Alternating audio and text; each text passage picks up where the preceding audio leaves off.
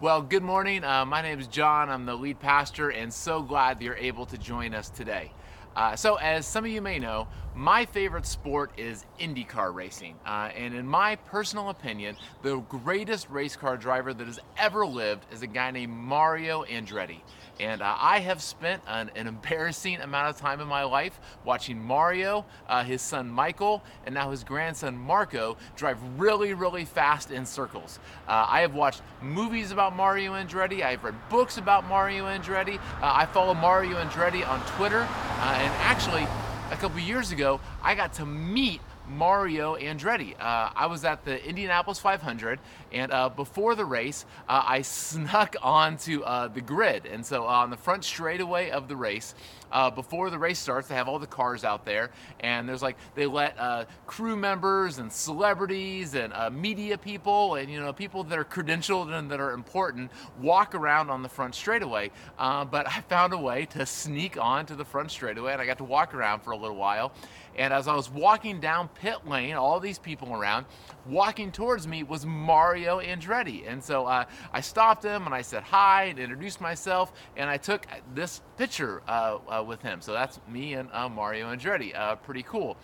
Uh, but for all the time that I've spent watching Mario Andretti, for all the things that I've learned about Mario Andretti, I, of course, really don't know Mario. Uh, I mean, I know his TV persona, you know, I know what you know what he talks about in books, but I mean, what he's really like in real life in person, I, I have no idea. And of course, he doesn't know me.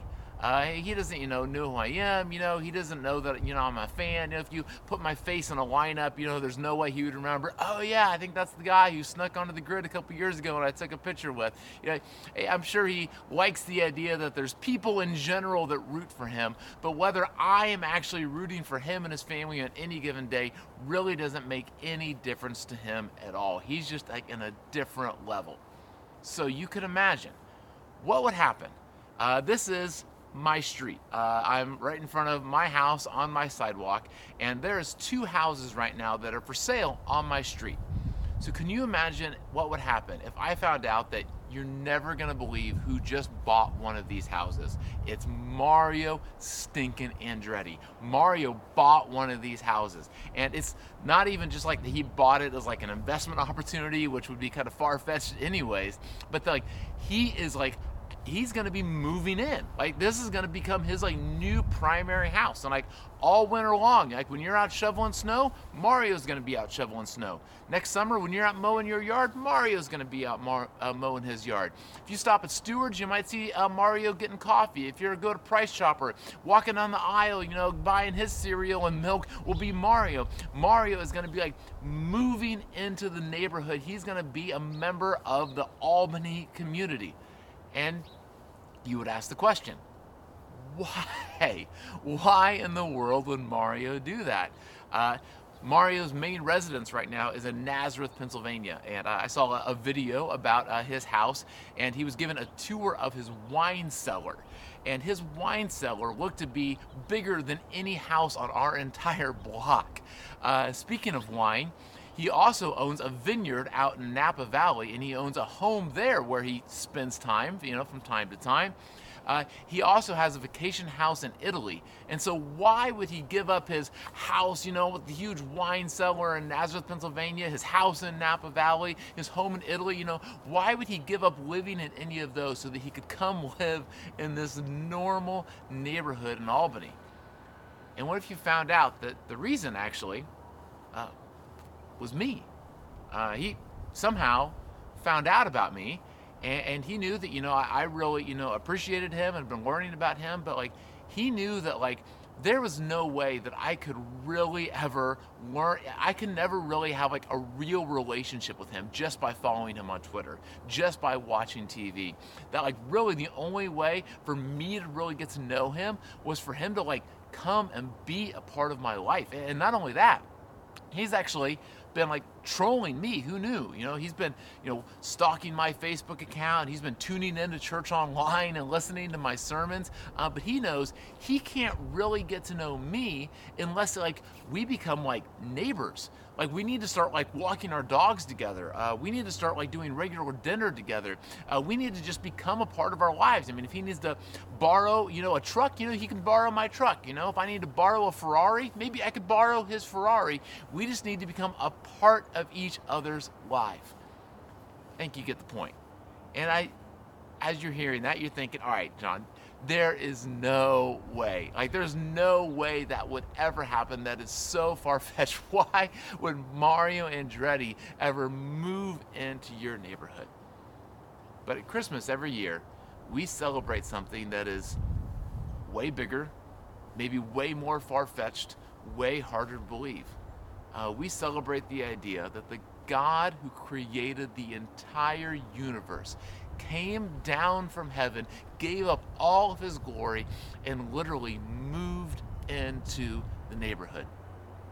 Uh, over this Christmas season, we are looking at uh, one of the maybe the most famous texts in all of the Bible, John 3:16, that for uh, that God so loved the world that He gave His Son.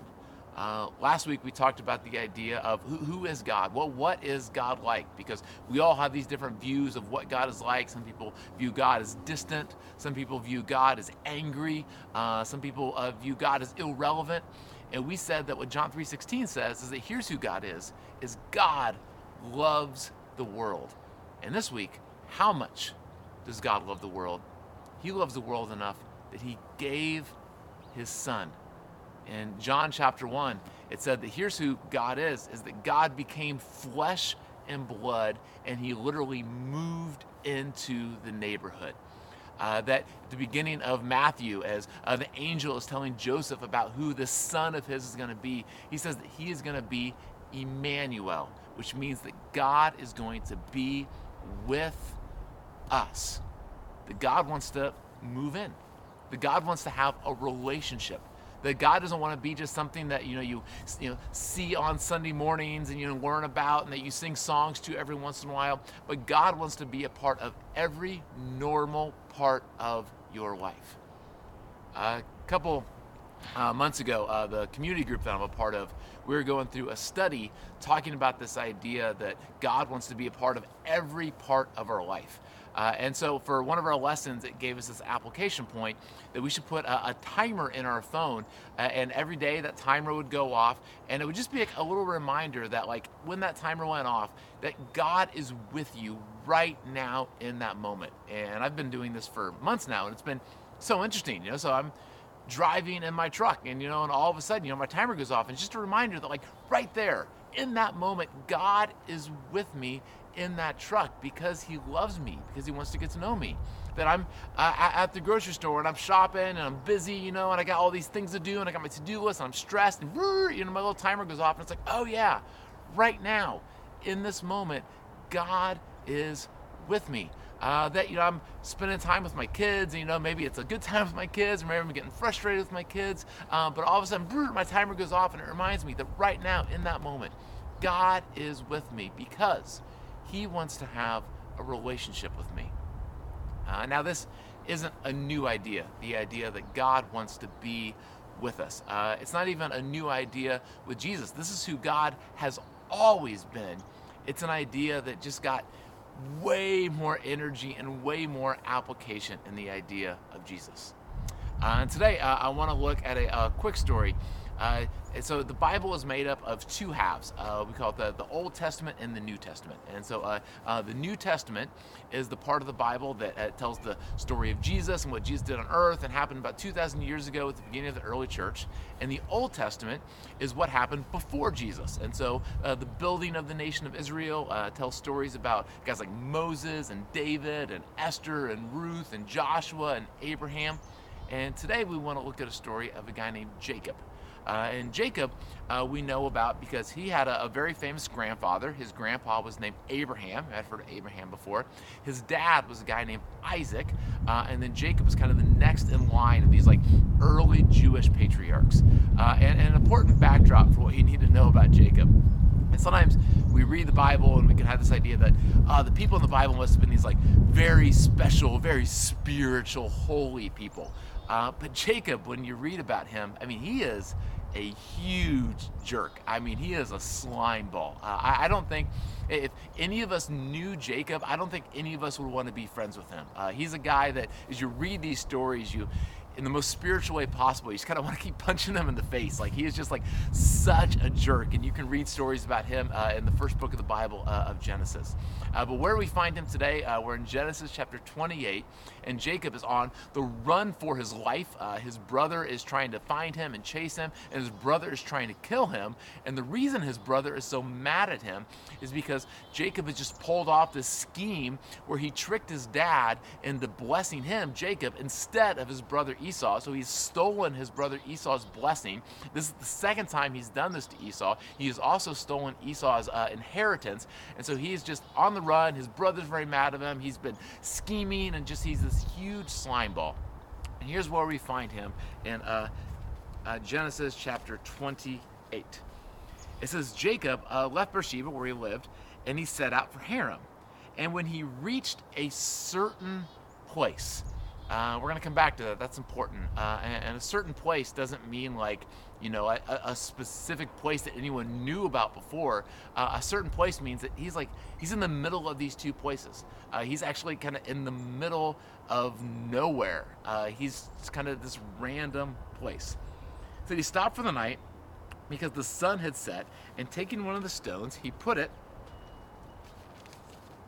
under his head and he lay down to sleep and he had a dream in which he saw a stairway resting on the earth with its top reaching to heaven, and the angels of God were ascending and descending on it.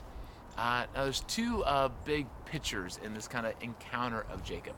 Uh, the first is that he's in the middle of nowhere. He's in the middle of these like two spots, and he's in this like random place. And in this random place, he all of a sudden meets God. And this would have been a very new idea to the people 4,000 years ago. This would have been a very new idea in the history of the world, a very new idea about any kind of what God or gods was like.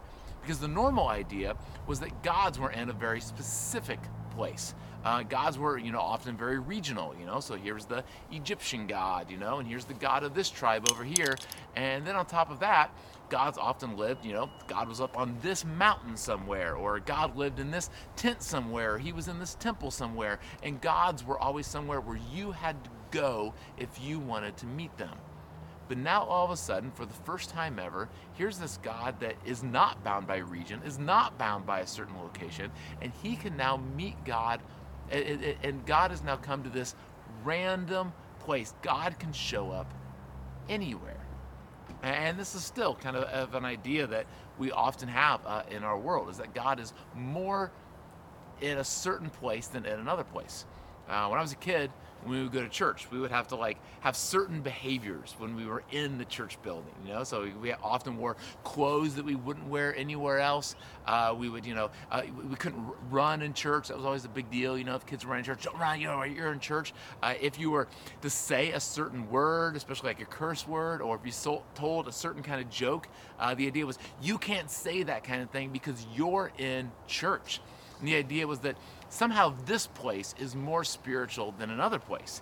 Because I mean, later on, if you're in the parking lot or if we're at you know someone's backyard later on, uh, you can really you can run, you can dress however you want, you can really talk however you want. Because this place over here is really spiritual. This is where God is, but this place over here, not as much. But now all of a sudden, God can show up anywhere. Uh, the second picture is that he's climbing a ladder. Uh, you're wondering when I was going to talk about that. And, and that's not an unusual picture.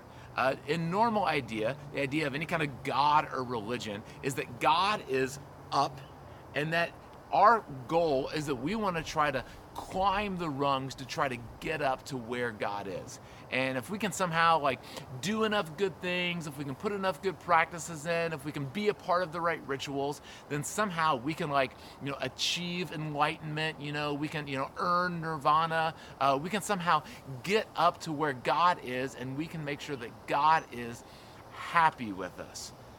But on this ladder, angels are coming up and they are coming down.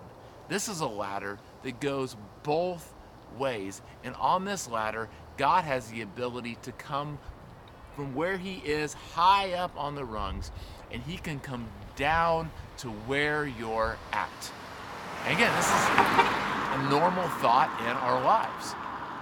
Uh, the normal thinking is like, yeah, if I wanted to build a relationship with Mario Andretti, it's probably possible, but I would have to find a way to get up to where he's at.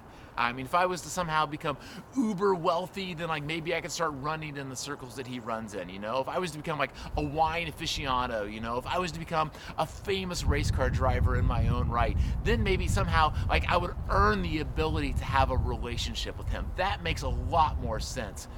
But the idea that he would actually come and like live in my neighborhood and like live in the kind of house that I live in and shop in the kind of stores that I wish I, that he would come down to my level would be a very new and unique idea. But this is exactly what God does.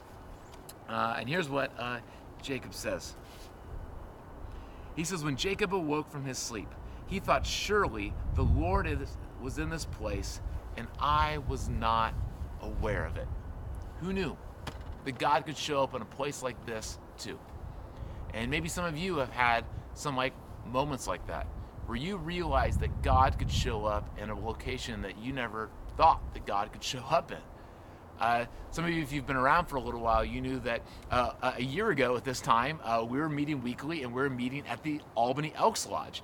And maybe some of you uh, had moments where you were in the Albany Elks Lodge and maybe during a song or a sermon or a prayer, all of a sudden you felt the presence of God and you're like, holy cow, God can show up in the middle of an Elks Lodge. Uh, who knew?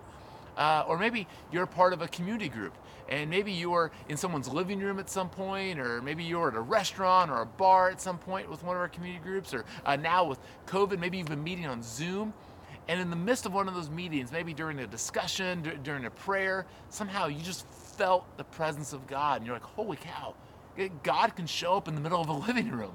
God can show up in the middle of a restaurant or a bar. God can show up in my computer uh, over Zoom. Uh, or maybe you even have some very special places. Uh, maybe you're at a wedding uh, or even a funeral. Uh, maybe you're on a hike or a run, and you have certain moments in your life where you can look back and say, In that moment, in that place, I felt the presence of God. And that's what happened to Jacob that day. Is he realized that he could feel God in this very unique new location. But Jacob didn't get the whole picture because then Jacob left that place. Uh, here's what he said. He said he was afraid and said, How awesome is this place. This is none other than a house of God. This is the gate of heaven. And then he left. And his thought was that, like, God was in that place, but now I'm going to a new place, and who knows if God will be there or not. And then a couple thousand years passed. And in a little town of Bethlehem, Jesus, God, came to earth and moved into the neighborhood. And he was going to bring this idea of God with us to a whole new level. Because Jesus, as God, was going to go to people who are considered to be incredibly dis- disreputable. Uh, prostitutes and tax collectors and thieves and liars. And Jesus, God, was going to move in and be with them. Uh, God was going to cross racial, racial and social borders. He was going to go into Samaria and he was going to spend time with women and slaves and he was going to spend time with people that normal people thought God wouldn't ever be in a place like that. But that was exactly where God was. In Jesus, we see that God with us, that God would go anywhere that God would go to any community. He, he wants to do whatever He can. He will go as far down the ladder as He needs to. And the reason is because He wants to build a relationship with you and He wants to build a relationship with me. But it wasn't easy, and it came at a huge cost. It would be a little bit of a cost for Mario Andretti to move into my neighborhood and to give up all those amazing houses to live in a, a, normal house in my neighborhood. But for Jesus to give up the splendor of heaven, here's how the Apostle Paul says it He says, Who being in the very nature of God, did not consider equality with God something to be used to his own advantage. Rather, he made himself nothing by taking the very nature of a servant, being made in human likeness, and being found in appearance as a man, he humbled himself by becoming obedient to death, even death on a cross. He came all the way down into our lives, into our neighborhood, and sacrificed everything, even his own life, so that he could have a relationship with you. And we remember that when we take uh, communion each week. Uh, so let's take the bread together. Let's take the juice.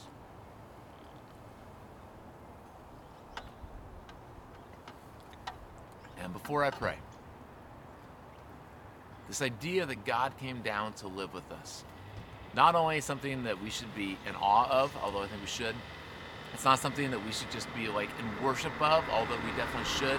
It's not something that we should just even celebrate at uh, Christmas, and we definitely should. But it also presents a choice to us.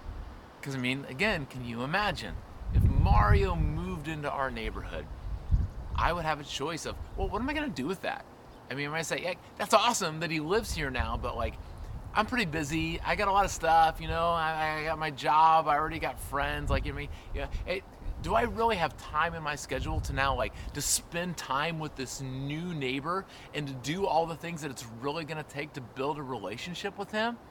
And let me tell you, if Mario moved in my neighborhood, I would make the time. I would be canceling other reservations. I would be freeing up time in my schedule. I would make time because I would want to build a relationship with him. And if this God has moved into our world, he has done it because he wants to build a relationship. But he's not going to force himself on you. And he's going to give you the option of you can move and create that relationship with him. You can make time in your schedule, you can enter into those practices, or you can choose not to. And I hope that this Christmas season, you make time to do exactly that. Uh, would you pray with me? Uh, Jesus, thank you so much for coming down to build a relationship with us. Help us to build that relationship with you. It's your name we pray. Amen. Thanks, guys. see you next week. Thanks for joining us for church today. We are so glad that you came. We hope you found it helpful to join in on the chat, uh, focus on God, and spend time learning together. We believe that church is not just a building, and it's certainly not just a Sunday thing. We want to become more like Jesus every day. And there are a couple things that we can do to help us grow in that journey with Jesus. One being our next steps email. If you are already on our email list, you'll be receiving that shortly. If not, um, it will be posted on the Facebook page in just a little bit. This email has steps um, for questions to ask yourself and others, as well as prayers to pray throughout the week and activities. Um, it's a great tool to continue that journey of what we've already been talking about this week. Another thing that you can do, our leaders would love to know how we can help you take whatever next step you're ready for. Um, you can fill out the Connect card, which is at the top of the screen at any time, and let us know any questions, prayer requests, anything we can help you with. We would love to um, come alongside you in that. Um, also, like I said, church is not just a building. It's a community of people and we want to be here for each other. So if anything come up comes up in your week, please let us know. Do not hesitate to connect with us. We would love to hear from you, pray with you, and help in whatever way we can. So we hope to see you next week. Join us at 10:30 for our service. Um, if you want to get on a little bit earlier, at 10:10 we'll have a chat going with some fun questions to get to know each other, and we hope to see you there. Have a great week.